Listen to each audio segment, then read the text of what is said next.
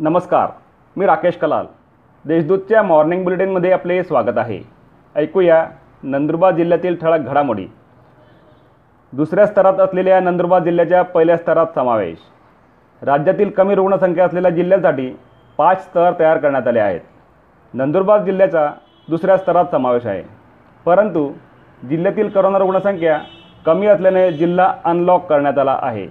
मात्र दुसऱ्या स्तरासाठी असलेले निर्बंध जिल्ह्यासाठी कायम ठेवण्यात आले आहेत.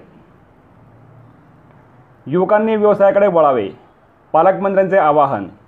सातपुड्यातील युवकांनी नवनवीन व्यवसायाकडे वळावे व व्यावसायिक बनण्यासाठी तज्ज्ञ लोकांचे मार्गदर्शन घ्यावे असे आवाहन राज्याचे आदिवासी विकास मंत्री तथा जिल्ह्याचे पालकमंत्री ॲडव्होकेट के सी पाडवी यांनी केले. नर्मदा काठावर असलेल्या चिमलखेडी येथे अंगणवाडीचे उद्घाटन करताना श्री पाडवी बोलत होते. रोपवाटिका योजनेत सहभागी होण्याचे आवाहन. नंदुरबार जिल्ह्यातील भाजीपाला उत्पादनाला प्रोत्साहन देऊन शेतकऱ्यांचे उत्पादन वाढवण्यासाठी कृषी विकास योजनेअंतर्गत पुण्यश्लोक अहिल्याबाई होळकर रोपवाटिका योजना राबवण्यात येत आहे. यासाठी नंदुरबार तालुक्यातील पात्र लाभार्थ्यांनी दिनांक पंधरा जूनपर्यंत संपर्क साधावा असे आवाहन करण्यात आले आहे. उधना पुणे रेल्वे सुरू. पश्चिम रेल्वेच्या मार्गावर उधना ते पुणे ही नव्याने रेल्वे सुरू करण्यात आली आहे.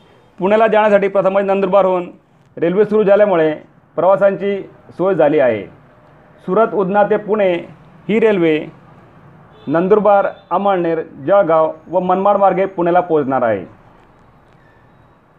क्रीडा गुण प्रस्ताव सादर करण्यासाठी मुदतवाढ. दहावी आणि बारावी विद्यार्थ्यांना सन दोन हजार वीस एकवीस या वर्षात परीक्षेसाठी क्रीडा सवलतीचे गुण प्रस्ताव सादर करण्यासाठी मुदतवाढ देण्यात आली आहे. विद्यार्थ्यांना शाळा अथवा कनिष्ठ महाविद्यालयामार्फत संबंधित जिल्हा क्रीडा अधिकारी यांच्याकडे दिनांक बारा ते एकवीस जून दरम्यान विहित नमुन्यात प्रस्ताव सादर करता येणार आहेत. या होत्या आजच्या ठळक घडामोडी. अधिक माहिती आणि देशविदेशातील ताज्या घडामोडींसाठी देशदूत डॉट कॉम या संकेतस्थळाला भेट द्या. तसेच वाजत राहा दैनिक देशदूत. धन्यवाद.